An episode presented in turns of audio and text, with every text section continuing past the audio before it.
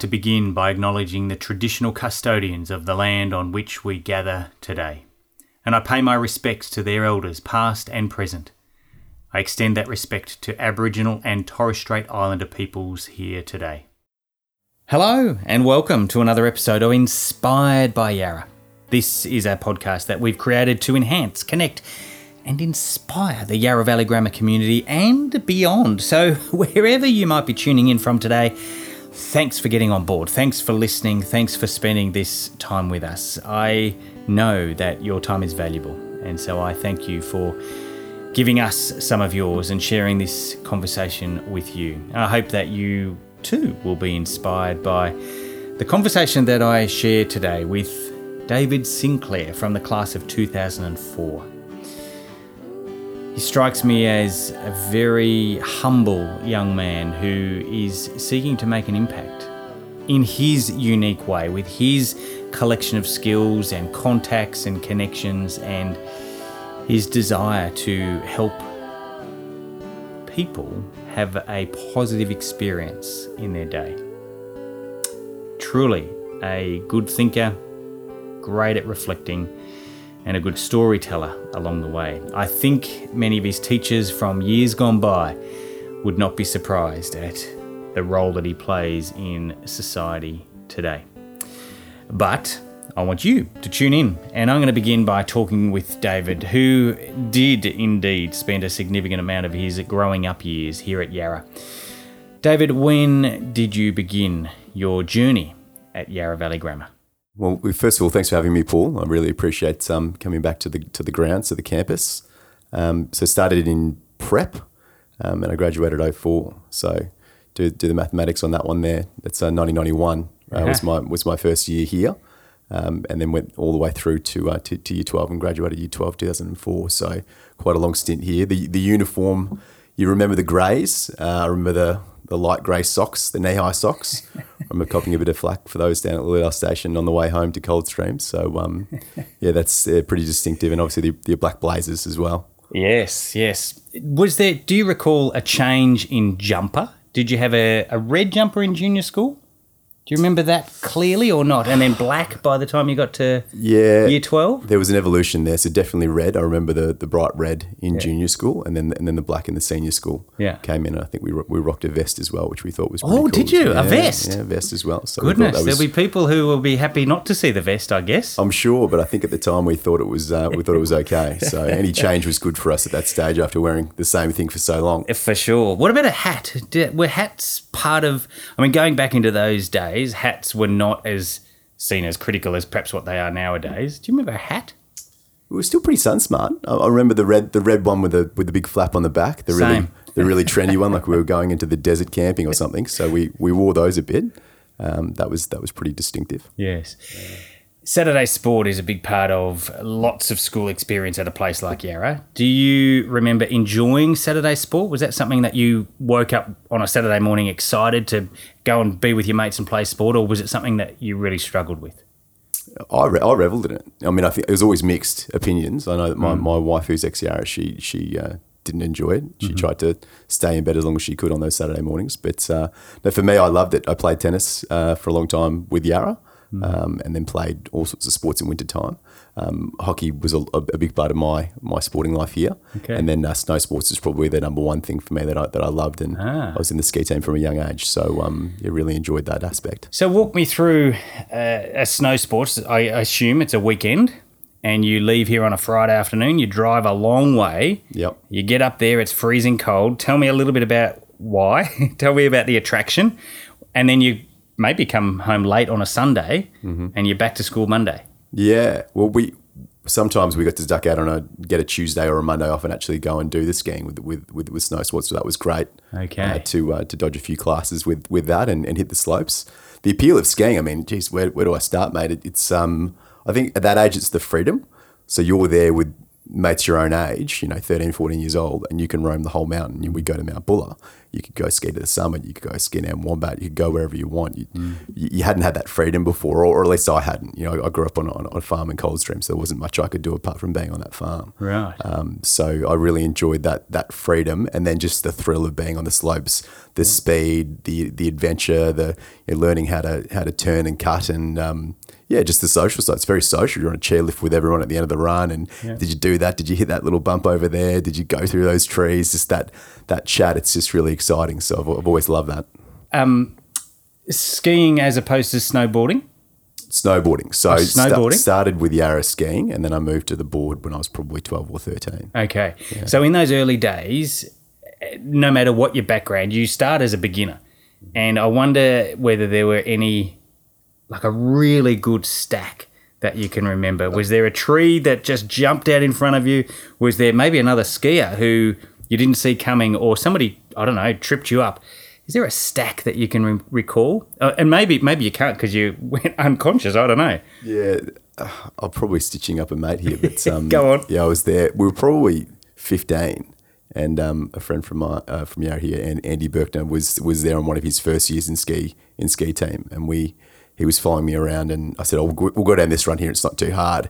Turned out it was a, black run with moguls. Um, I believe it's called Powder Keg, and um, I recall watching him crisscross into the trees, get lost, crisscross back, the moguls, his knees bumping up and down, and, and losing a ski probably every every minute.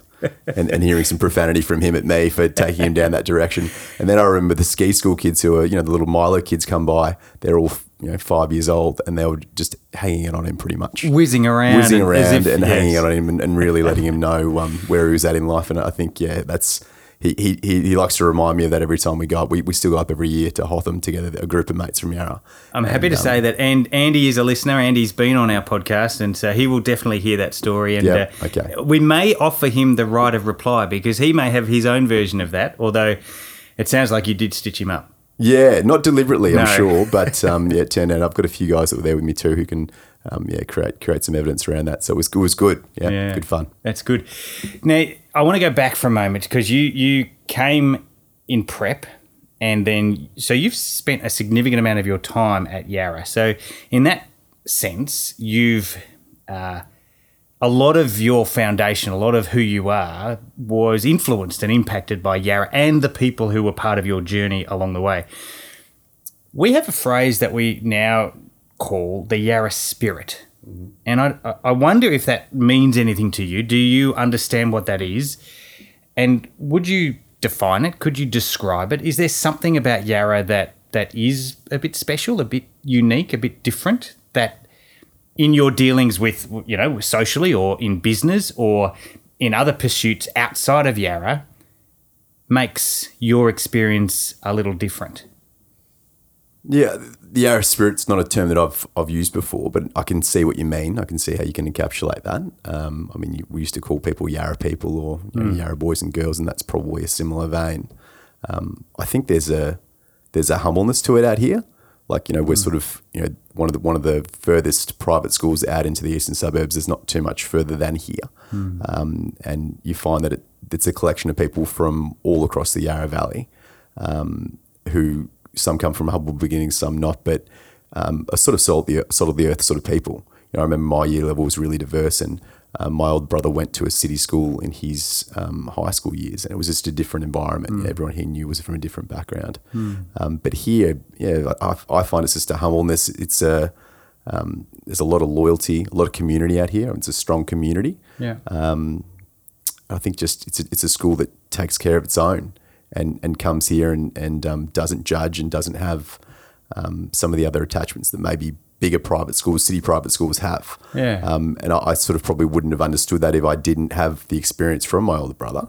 Um, and then from people you meet at university and the like. Yeah. But you know, it turns out it's quite rare to have mates from high school still at my age. Yes. Uh, and it's such a commonality amongst people from Yarra Valley. They've they've collected high school mates and kept them. Yeah. Um, so I think there's something special about that. Something about the caring nature of the school and yeah. something about that spirit as you talk about that exists that you know it's hard to quantify, hmm. but but you definitely feel when you know even being back on campus today, like it just rushed memories through your brain of that 13 years and, and such positive experiences. And you're lucky to have them because a lot of people don't look at school positively. Sure. Um, and for me, it was an incredibly positive experience. You know, one of one of one of the best stages of life so far. Hmm. So no, I, I really enjoyed the experience here.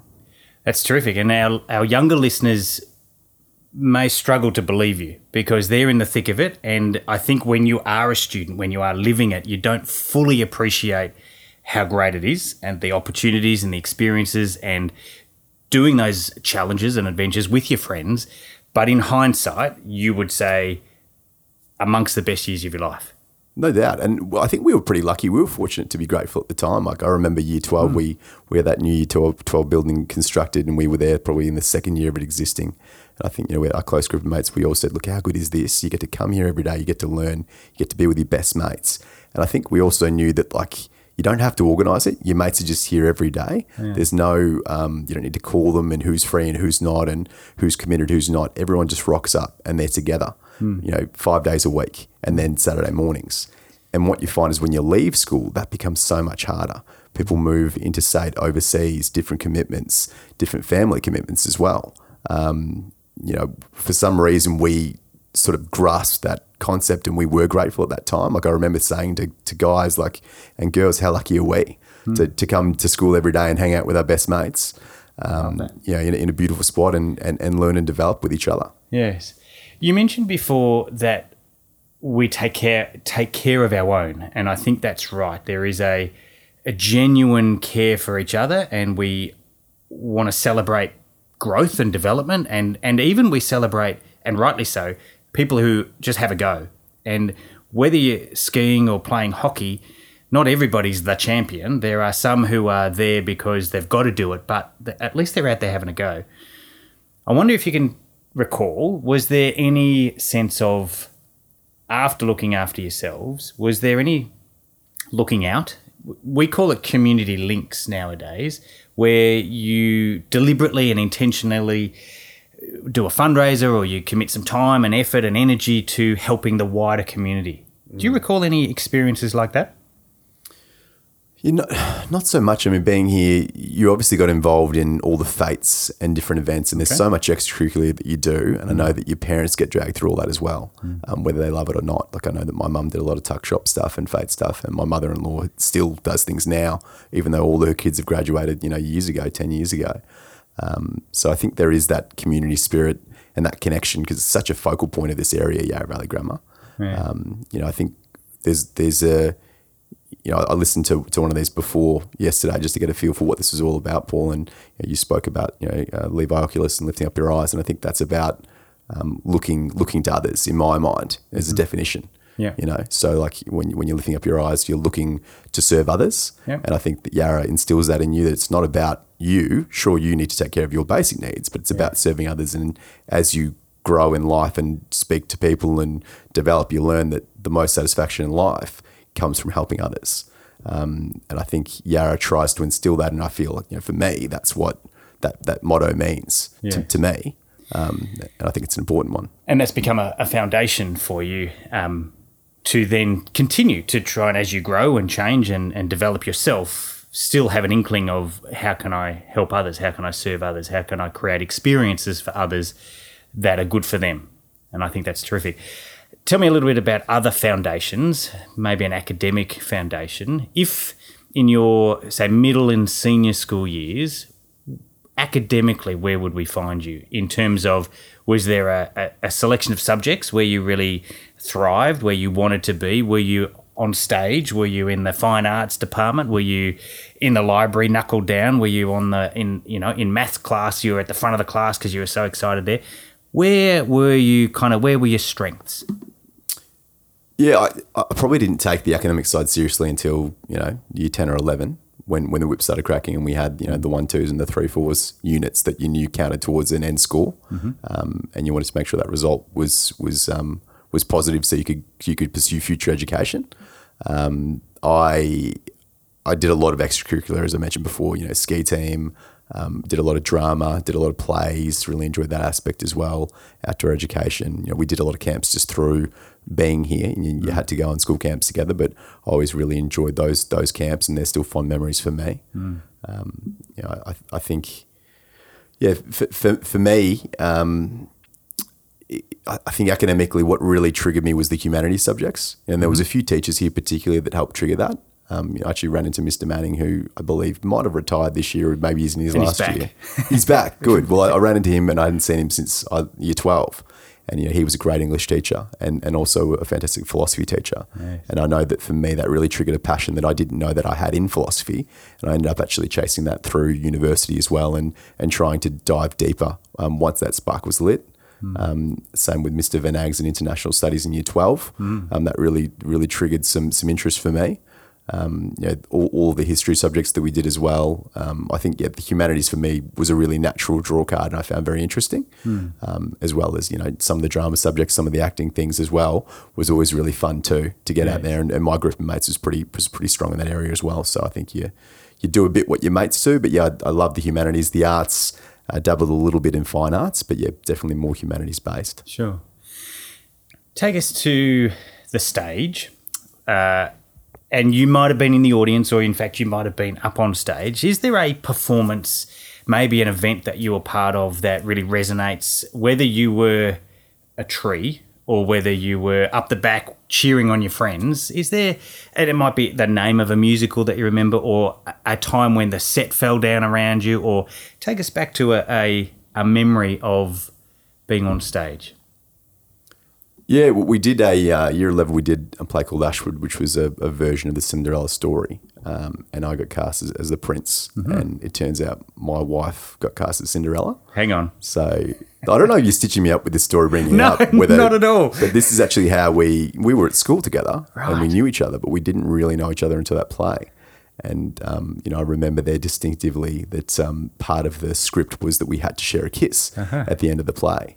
And um, she refused to kiss me in all of the uh, Fair enough. yeah, in, in, all, in all of the staging and trialing, and and um, that was pretty flat for me. I was a bit flat on it, um, so we had to re-choreograph the script so there was no kiss, and we just finished nice and close, and then it went dark. So I remember all the all the guys egging me on that I should just land one on her on stage and see how she reacted. But I was I was well behaved, and it, Good work. It worked out for me, which was good. Absolutely, absolutely.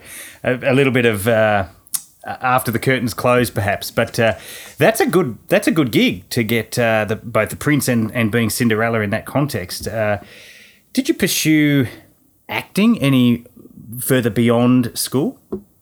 I did. I did a little bit at uni, but Hmm. like as in just just some classes. But uh, no, not in terms of actually you know looking to get on stage or, or get into uh, films. I did um, participate in a in, in a movie called The Cup. I worked as, as part of the the set and crew, um, which was which was a film uh, shot back in I think 2012 uh, around Damien Damien Oliver Yeah. and his uh, Melbourne Cup victory. Yeah. Um, but yeah, that's probably the most exposure that I've had. I've, I've always loved movies. Yeah. Just yeah, never see myself uh, actually in them. Sure, sure.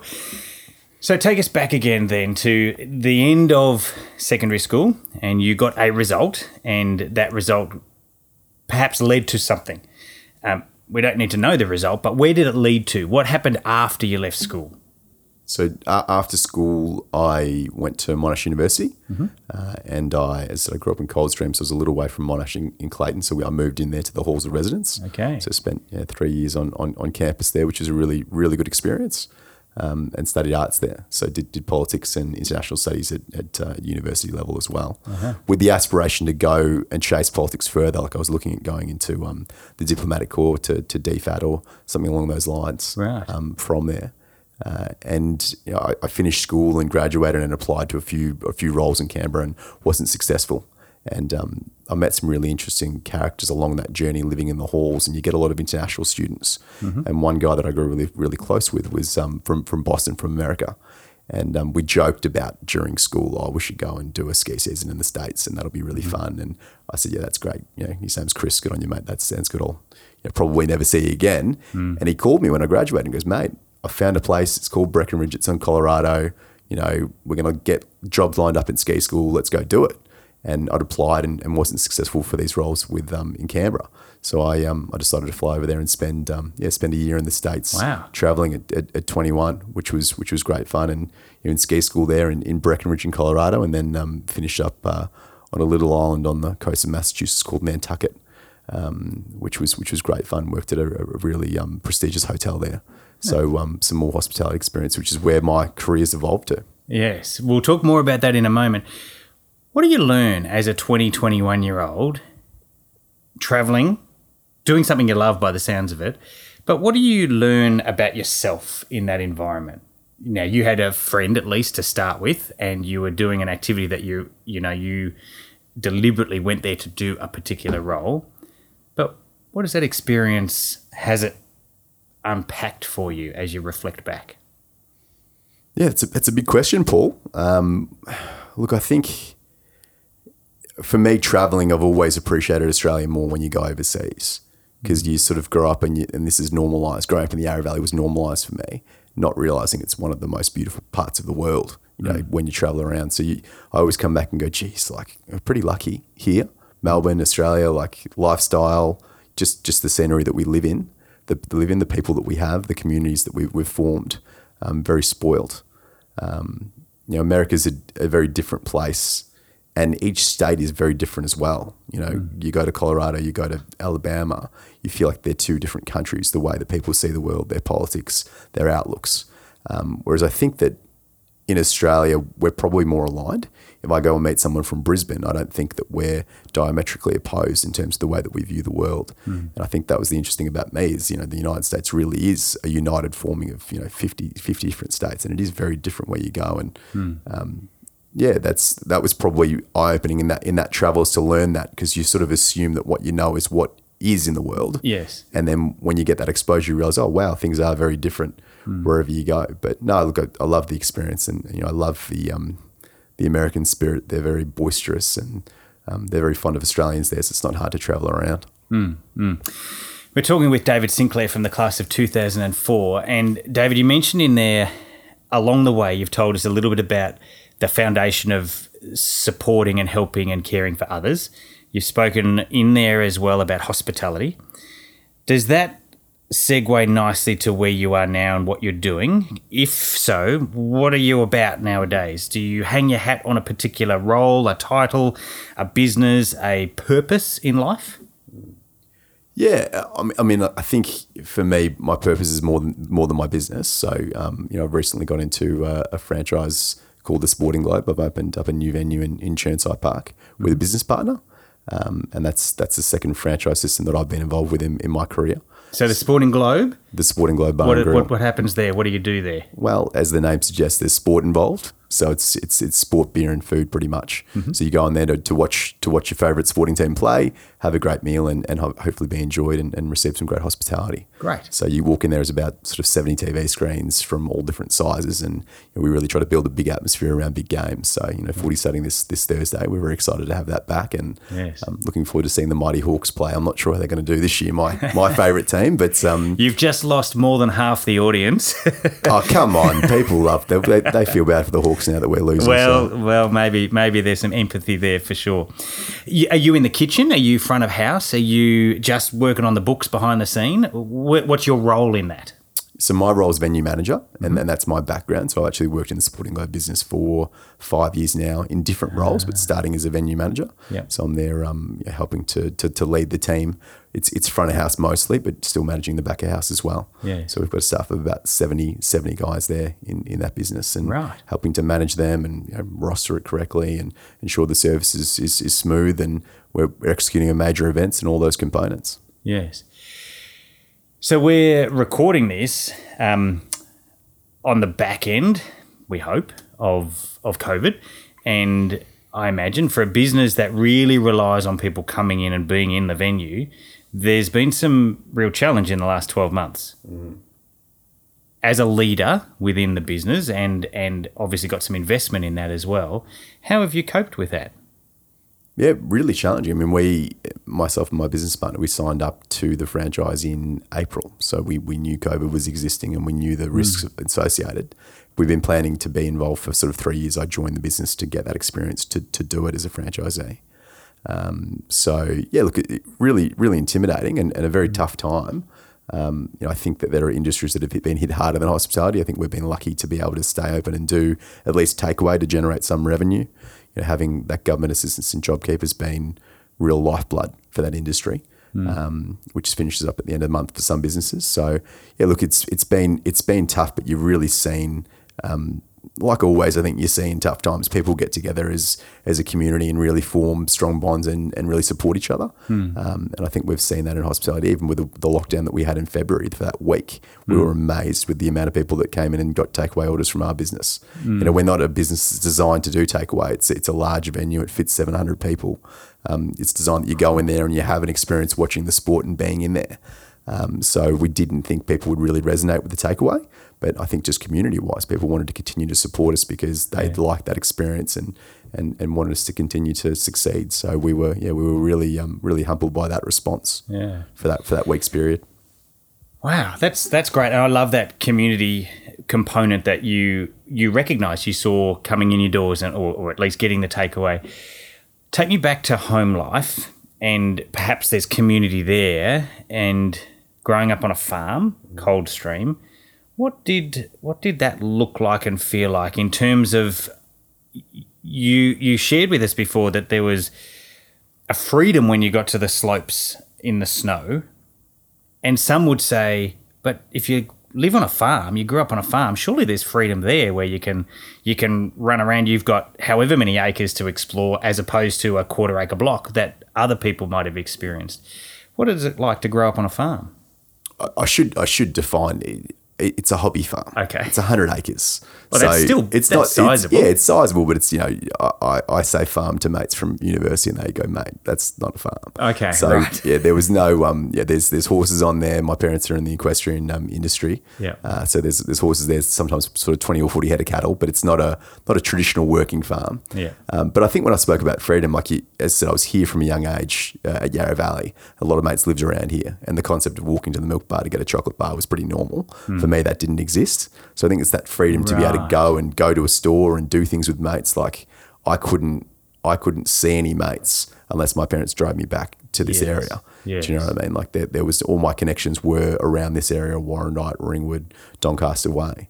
So I couldn't walk next door to hang out with the next door neighbours. No. You know that that didn't exist. So I think the freedom when I speak about the slopes was you could you had your mates with you and you could just go and you could roll into a, a cafe and have lunch and then you can go hit the slopes again, then roll back Yeah. and, and have a hot chocolate or something like that was that was unique to me, whereas to others it wasn't unique. That's right. I think that's what I really appreciated about it. Interesting. Yeah, no, I- that's a really helpful perspective to to see that actually living next door to other people and walking up the street and there being a milk bar or a cafe there, that is a sense of freedom.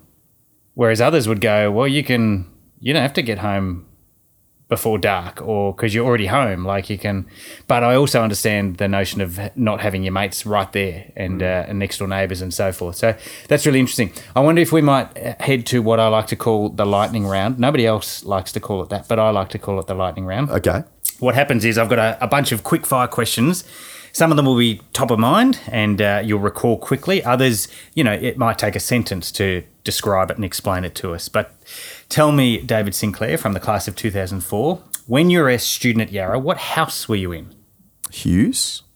Yellow. Mm-hmm. Were they any good back in your day? Uh, mixed bag. Good at swimming. Okay. Um, we had a couple of really good swimmers in uh, in the year level above me, but yeah, not as strong at aths. What was your contribution to house spirit? Very little. A lot of cheering. Uh, I didn't I didn't mind the hundred meter race, but I wasn't very fast. Um, so I think yeah, a lot of a lot of house spirit encouragement. I would say was was big on my agenda. Still very important, very important. From Coldstream, how did you travel to school? What was a, a morning look like for you? The old Mackenzie's bus from Healesville. Still so, going? Yes, they're still going. so, you know, I used to um, get dropped off or walk down the dirt road, which was Madden's Lane, and, and catch that bus. And I was the only one getting picked up uh, on the side of the road on Maroondah Highway. So that was, yeah, had a life of that, which was, yeah, which was fun. Yeah. Who were the school captains back in your year level? So, uh, two close friends of mine. So, Hugh Middleton was school captain. He was from Coldstream area as well. And then my, my current wife, Meredith Knox, who is now Meredith Sinclair, was the school captain. Fantastic. What would we likely see in your lunchbox when you're a school kid? Nothing. Uh, so yeah, my I was a picky eater as a kid. So from junior school, and mum decided that she needed to slip me a ten buck note, and it was up to me to figure out what to get because she wanted me to eat, and she knew that I wasn't eating those cucumber sandwiches she packed for me. So um, yeah, there was a lot of a lot of sausage rolls going on, a lot of potato cakes, a lot of dim sims. So um, we have a, a pretty substantial calf, And was there a go-to? Like I know it became common for you, but was there a treat? Was there a and, and it might have only been at certain times of the year or certain days of the week when there was something for sale and you thought, oh yeah, I want one of those. Hot jam donuts. You couldn't go buy them. No, I agree, agree. Is there a memorable moment for you at Yarra, whether it's on the sporting field, whether there's a moment where you received a test back and you had worked really, really hard and there was a, a proud moment in that, or maybe you're learning lines and you nailed it at a particular time? Just a particular moment that serves well as a positive memory. Yeah, there were so many, Paul. To be honest, um, I think you know certain recognition for things you did. You know, certain colours you got for snow sports or, or drama or other things you participated in to get recognition for that. But even getting that part, to be honest, I was pretty stoked with. You know, I hadn't done a lot of acting before to do that, and I'd done a pretty dodgy, um, dodgy trial trial there, uh, and somehow they gave me the part. So it, I think they're really positive. Um, mostly it's the relationships though to be honest they're they're the, the big positive parts that came out of it. And you know i was saying before this interview like i'm still in connection with a few guys who started here in prep. Um, you know not really close but we'll speak once or twice a year. And i think that's that's really special here. And that's probably what i hold most fond is those relationships. Um, not not the particular um, events per se. If you had invited me over for dinner, thank you. What's a go-to meal? What are you going to prepare? What's something that you is a specialty at your place? Cooking wise, oh wow, um, for me, I love a bit of gnocchi. So we, I do a little uh, chorizo gnocchi, uh, typically with a bit of a, uh, with some, probably with some basil or something along those lines. Keep it pretty simple. I spent a little bit of time in, in, in Italy through uni. Monash is a campus there, so I picked up a few a few skills there. So yeah, anything Italian, uh, little pizzas or a little bit of gnocchi would probably be my go to if you were going to come over. If you were lucky enough to get the invite, Paul. All right. Take me off the list then. You can invite three people from any time, any era, any time, dead or alive, any industry, and they're all coming to your place for dinner. Who's on the invite list? Wow, we um, ancient history wise, would probably go uh, Socrates. I've always been fascinated by him, and I know that a lot of his uh, teachings came through Plato and Aristotle. So I'd love to hear it from the horse's mouth. Um, big fan of politics, as I mentioned, so probably JFK. I'd love to meet also, and then I think a third would probably be Bill Gates, someone someone present. I, I really admire Bill as a businessman and and philanthropist. So I think that uh, those three would be interesting to to meet. Terrific. You've mentioned a couple of times your delight in travel, and eventually the world's going to open up again. We're going to be allowed to go wherever. Is there a place that is on your list that you haven't yet been to that you are really excited for? And or is there a place that you'd strongly recommend our listeners put on their list? Yeah, that's something you could give a million places, mate. I mean, for me, I was even chatting about it last night at dinner. I'd love to do base camp in Nepal. Um, I've actually spoken to a few guys from Yarra who've done that. There's going to be a gang, is there? Yeah, well, we'd love to. We've put on a always trip. Yeah, we've talked about doing it. and We've got to do it before we're, we're too old. So that's Yes. that's probably one of the places on the list. Somewhere to recommend to go to. I mean, that place that I said, uh, Nantucket in Massachusetts. It's off the island. It's, it's an island off the coast of Mass in, Hmm. in on the east coast of America. That that place is very picturesque. It's an old whaling town, um, Uh-huh. but it's very Hamptons esque and cobblestone streets and yeah, really Americana. You know, American flags flying at every door there. So I think if you want to get a taste of Americana Hmm. um, in a really picturesque setting, um, Nantucket would be my suggestion. What are three apps on your phone that are used the most frequently? Three apps. Uh, well, uh, being a sports bar owner, I love sports. So uh, there's a lot of sports apps floating around. You know, NBA and and uh, NFL and, and AFL. Um, they're they're pretty prominent. Um, there's one called uh, Deputy that we use for rostering and hospitality that that I'd be referring to every day. So I'd be using that a lot. Um, and then a third app that would be unique. I, I'm not sure. I'm in the weather app. I get into that a fair bit as well, and, and your news apps too. So nothing too out of the scope there, to be honest with you. No, that's all right. No, that's good. Are you a reader? Is there a book that you would recommend? A, a book that was maybe transformational, or was a, a, you couldn't put it down, hmm. or not? Hmm. No, I'm a reader. Love reading. Um, I like just the, the sense of time that you get with a book and you can really digest it at your own pace hmm. and then refer back to it whenever you want. I think it depends on what interest you're pursuing at the time. Because for me, it's kind of about what are you pursuing. You know, now in business, I'm sort of trying to read a lot more uh, management books and business books and get a bit of a feel for that. Um, I read one recently um, uh, called From Good to Great, which is a really interesting analysis of um, 10 businesses that had really boomed on the stock exchange hmm. over over a, a long period, and just the the fundamentals behind why they boomed, hmm. the management principles, management styles, and, and all the continuities between the ones that have succeeded and the ones that hadn't. Hmm. I thought that was that was a really interesting book um, by Jim Collins. So I think if anyone's interested in, in management or leadership and and sustained success, I think that's probably one that I would recommend. It's good. It's good. And I, I appreciate what you say that that sometimes we read, we explore things that are of particular interest at that time in our life, particularly if it's about self education and learning some more.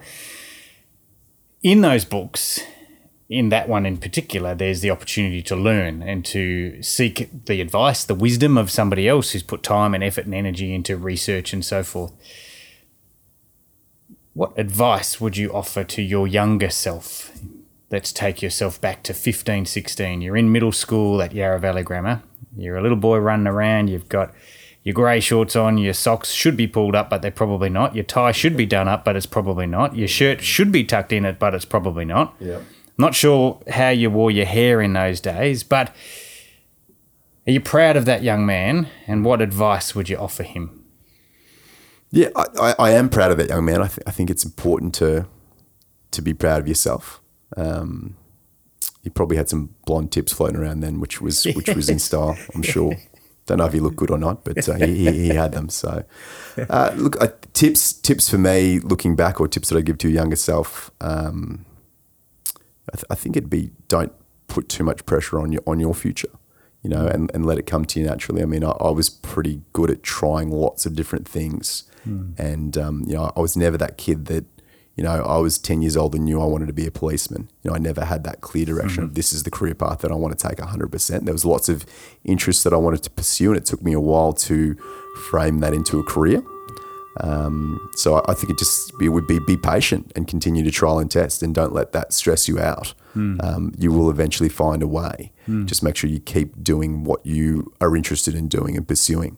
Um, you know, I could have gone to uni and pursued, you know, um, an accountancy degree, knowing that that would lead to business and, and that would be beneficial. But it wasn't something that sparked my interest at the time, and I was really wanted to dive deep into the the humanities and those things that had really you know sparked my interest here at Yarra, um, and I really enjoyed that. Uh, and as much as it doesn't have the same commercial application, I think it frames you as a human being a lot. Um, and in life, you've got to find that balance between commerciality and then just doing what you love and being Yes. satisfied. And somewhere there is that combination, and it seems to me that you, you've got that now. There's a business component, but there's also people, and you're clearly fascinated and interested in people and what makes them tick and how they operate. And and I guess as somebody who seeks to help your customers have an experience, you're always trying to work and develop and enhance that experience for them.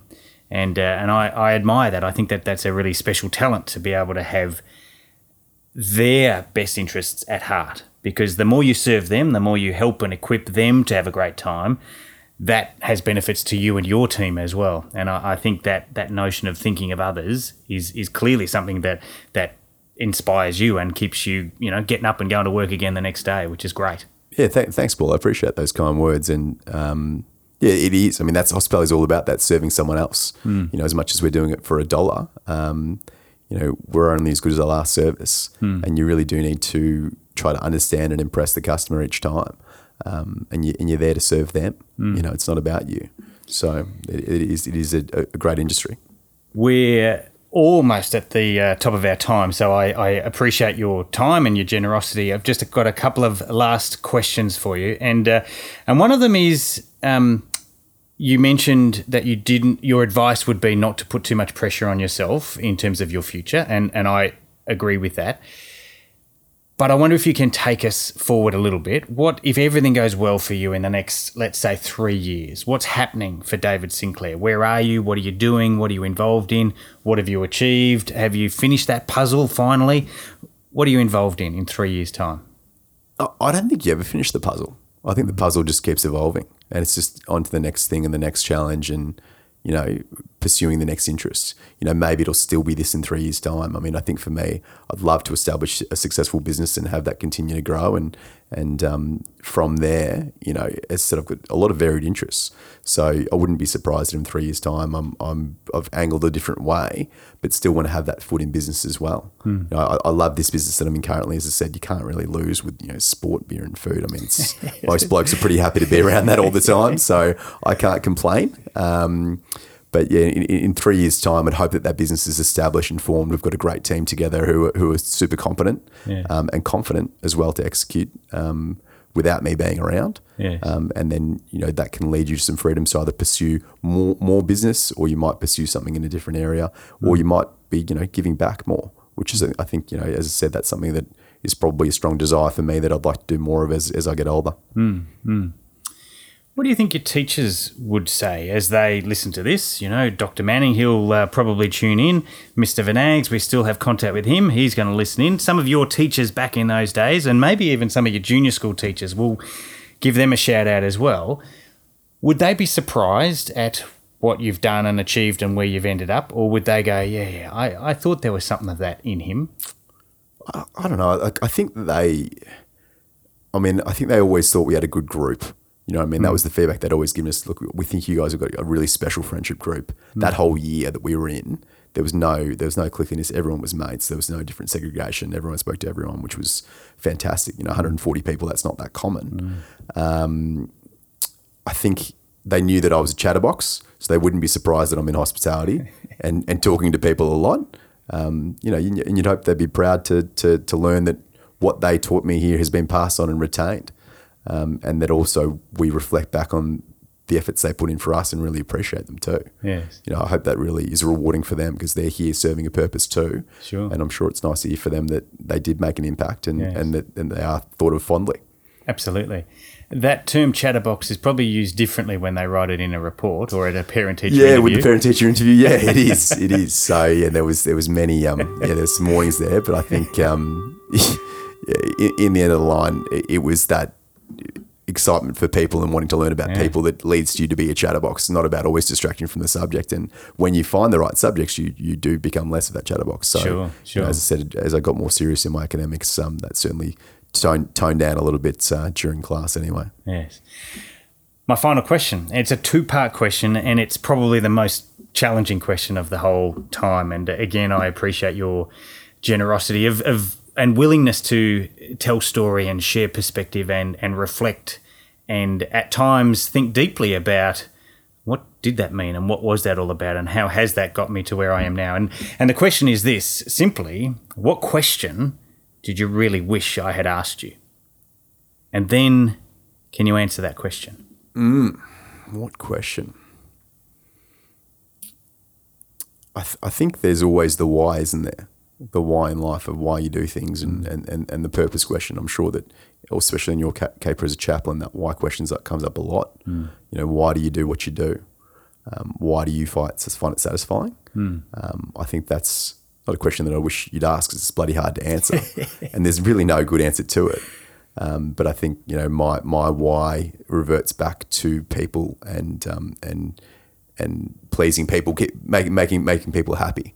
You know that's what the hospitality experience is about. Is really um, giving people a positive experience, being part of the best part of their day. You know they come into you after a long day of work. Um, they come in there to be entertained and enjoy, and um, it's very satisfying to give them that positive experience and give them that release um, during that period that you have them. Um, you know, I think that's that's my why in my business is to give them that, um, and through through you know all different forms of entertainment that we provide. Um, so I think that's probably probably the question that I wish you asked, and and probably a question that I've bumbled through an answer with. No, I really appreciate that. I think I think it's important work at finding a way to offer people a moment of joy.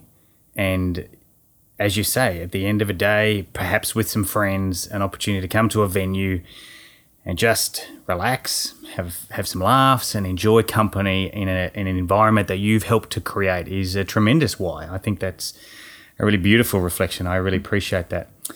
David Sinclair from the class of 2004, thank you for your time and, as I mentioned before, your generosity of reflection and willingness to explore and unpack a little along the way.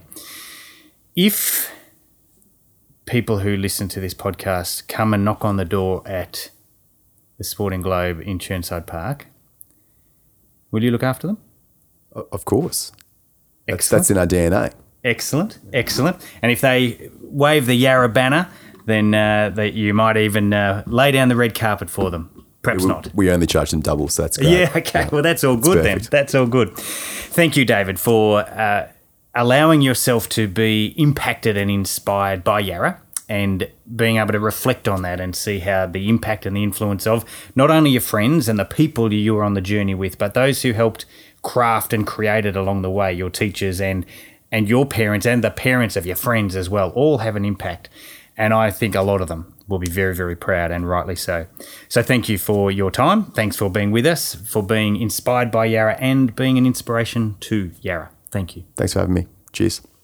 And that all but wraps up another episode of Inspired by Yarra. And I hope you found that conversation with David Sinclair interesting and fascinating, and you enjoyed his storytelling and his reflections and his humility and his ability to bring others along for the ride. I love how he appreciated how good it was and how good it is here at Yarra. Interestingly, after we finished our conversation, we went for a bit of a wander around the the school property, and there were very many fond memories of times and conversations and hanging out with his mates at various parts around the school. And it's just a privilege to be able to have that walk and chat with him as so many fond memories came back. So I do hope you enjoyed this. And look, if you know anybody else who knows of David or was in that year level 2004, anybody who perhaps is in the hospitality field and might be intrigued by his approach and his why to be involved in that industry, then please we'd encourage you to share it, pass it on, like it, give us some feedback. We're always seeking to uh, make these conversations better and more engaging for you, but also to share it with more people. And if you can help us with that, then we would be very appreciative. My name is Paul Joy, and on behalf of everyone here at Yarra, and in particular the small but committed team who put these conversations together and release them to you in this podcast format, we say best wishes for another day of inspiration where you head on out there with an extra burst of intentionality to make a positive impact in the world around you.